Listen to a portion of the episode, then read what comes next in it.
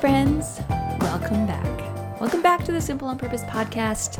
As you know, I took the summer off so that I could be, you know, momming it up with all of the kids at home and doing counseling and working my environmental health job, making those work. I also secured myself an office space in town so that while everyone was home, I could have that space to go to. We were also doing renos. If you're in the Simple Saturdays email, you've heard all about this. We were doing renos between my office and our bedroom closet. And I have a wall up now. I have a wall in my office. I am all back put together in my own little office space. It's reduced its size. I'll make sure to share some photos as we're getting it all put together. It's kind of an exciting thing. Last night I was up Googling artwork to put in my office. Not that I don't have enough artwork laying around the house, but here we go. I wanted to have a fresh piece of art. That's always exciting. Anyways, here we are, September. And I don't know about you, but in September, I tend to have this sentiment where I reflect and remember a year ago, remember what the kids were doing and what grades they were going into, what we were doing, what I was doing with my life, what was different, like how much has changed. And I, I think this is something people might ask themselves around January, you know, fresh new year, but I think I'm the kind of person who asks it in September. Maybe because the kids are moving up a grade in school, maybe because my birthday is at the end of August, but it's almost like a metaphorical page break in my year.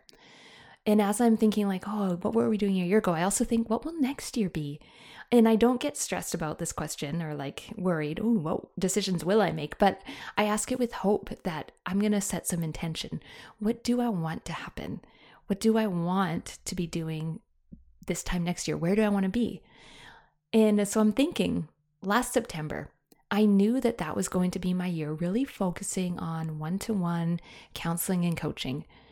And I also knew at that time that a year from now, this September, I was going to return to these online group settings. I've done them in the past. I've loved them so much. And as I went through this past year, even I was getting questions is is the Life on Purpose Academy running? Are you doing group programs? And I did one group session this year. Um, a handful of you came to that. And we left the call with women saying, Can we do this again? Like, I want to come to the next one.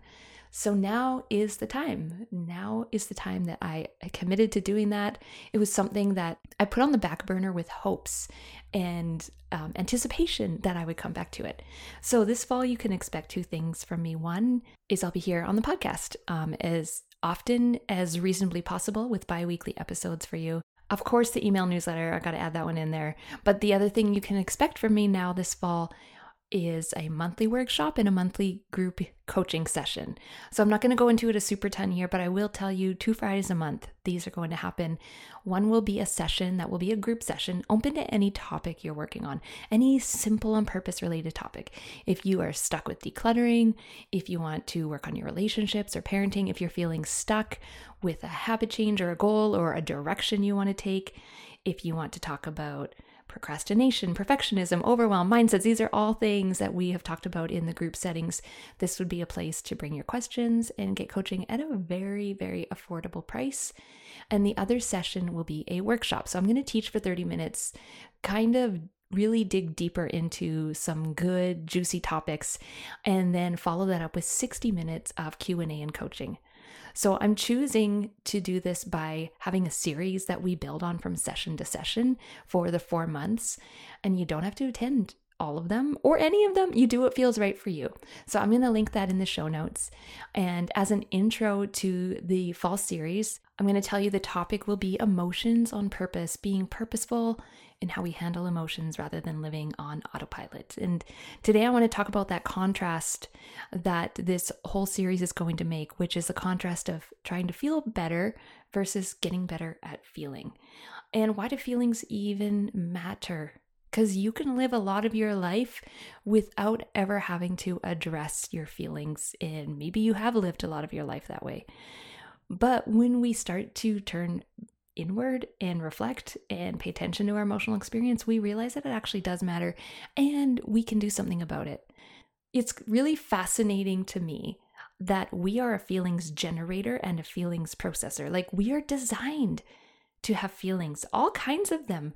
We are created with the biological and cognitive capacity and functioning to feel feelings, all of the feelings. So, feelings are there for a reason. They're creating a biological response in us, and we are designed to do something with them. But what do we do with our feelings? What do we do?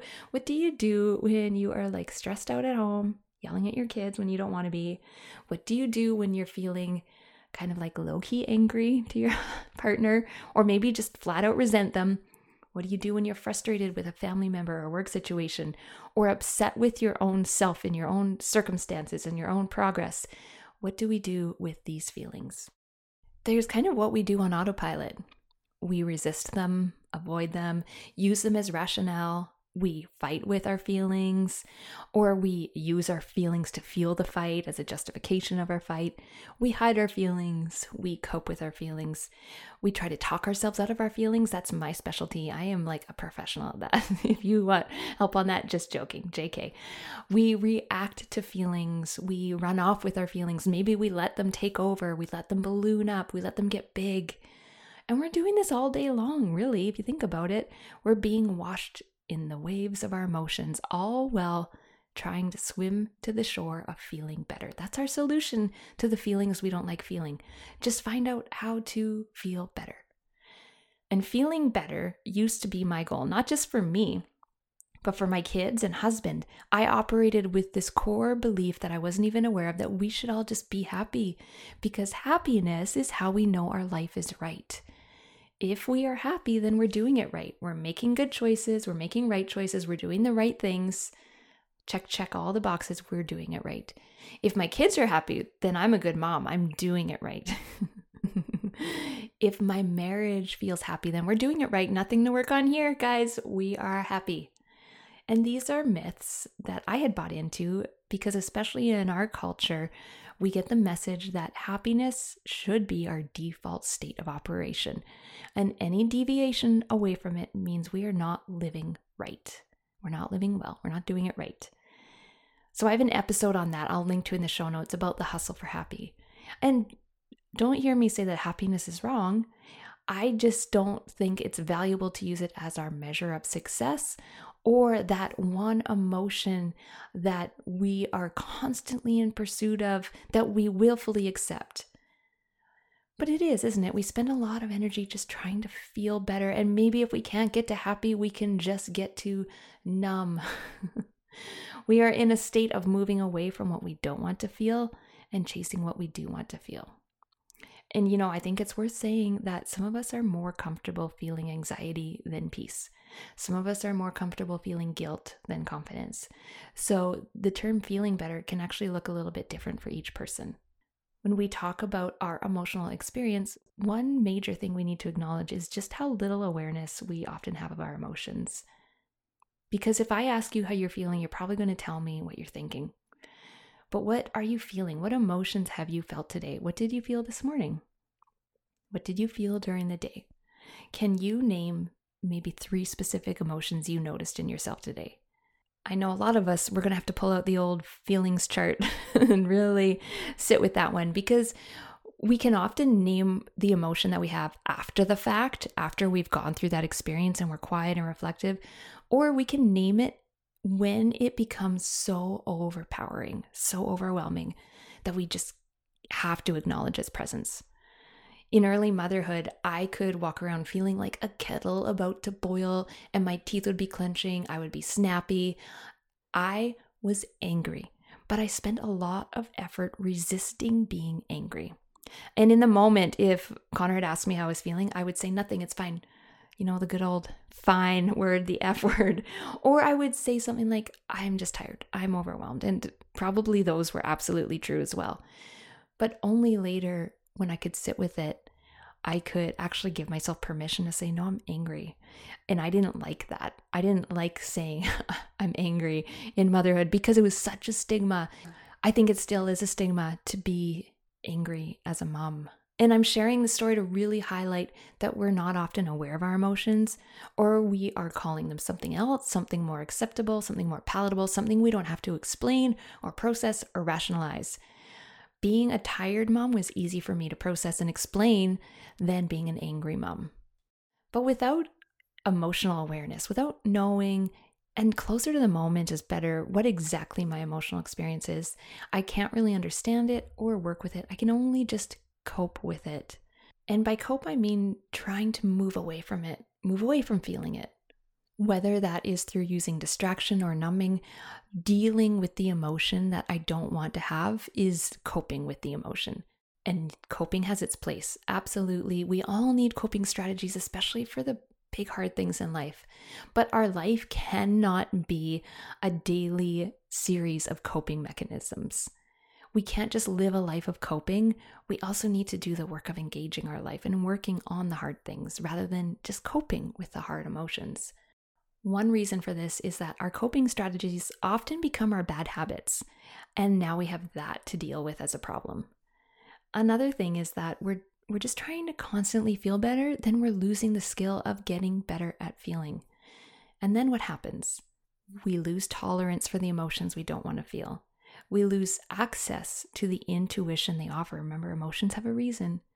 We lose the opportunity to process emotions in our body, and we often suffer, suffer from the physical stress of that.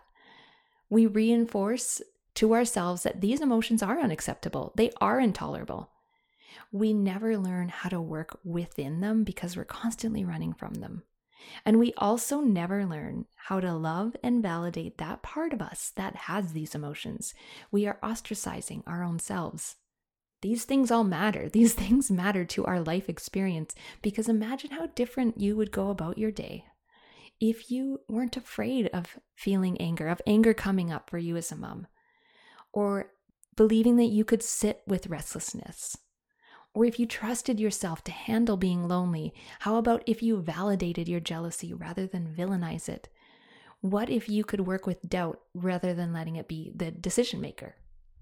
If we know how to get better at feeling, then we don't need to constantly avoid our emotions or turn right to coping mechanisms as an escape that we turn to when they show, when they show a little glimmer of their presence this work has been so valuable in my own life. I can think of today like about 10 different emotions that I noticed within myself and how I handled them with um, not with fear, but with curiosity and an interest and just acknowledgement that these feelings were there.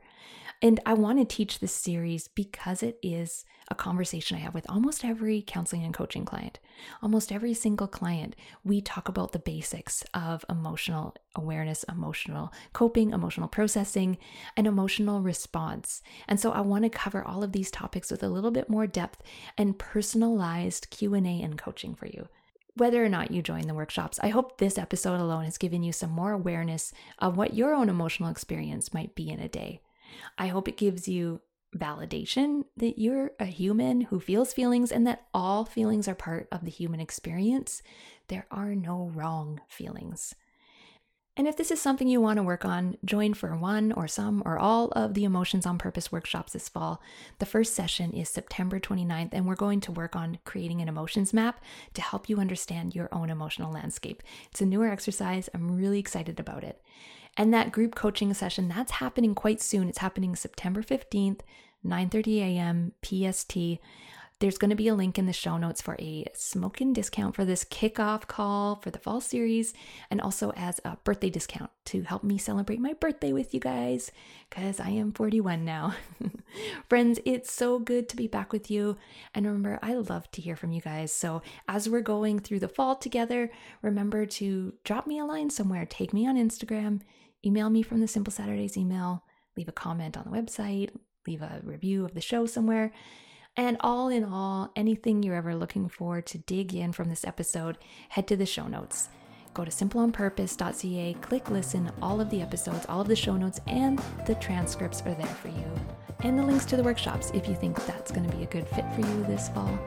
I would love to see you there. All right, have a great week.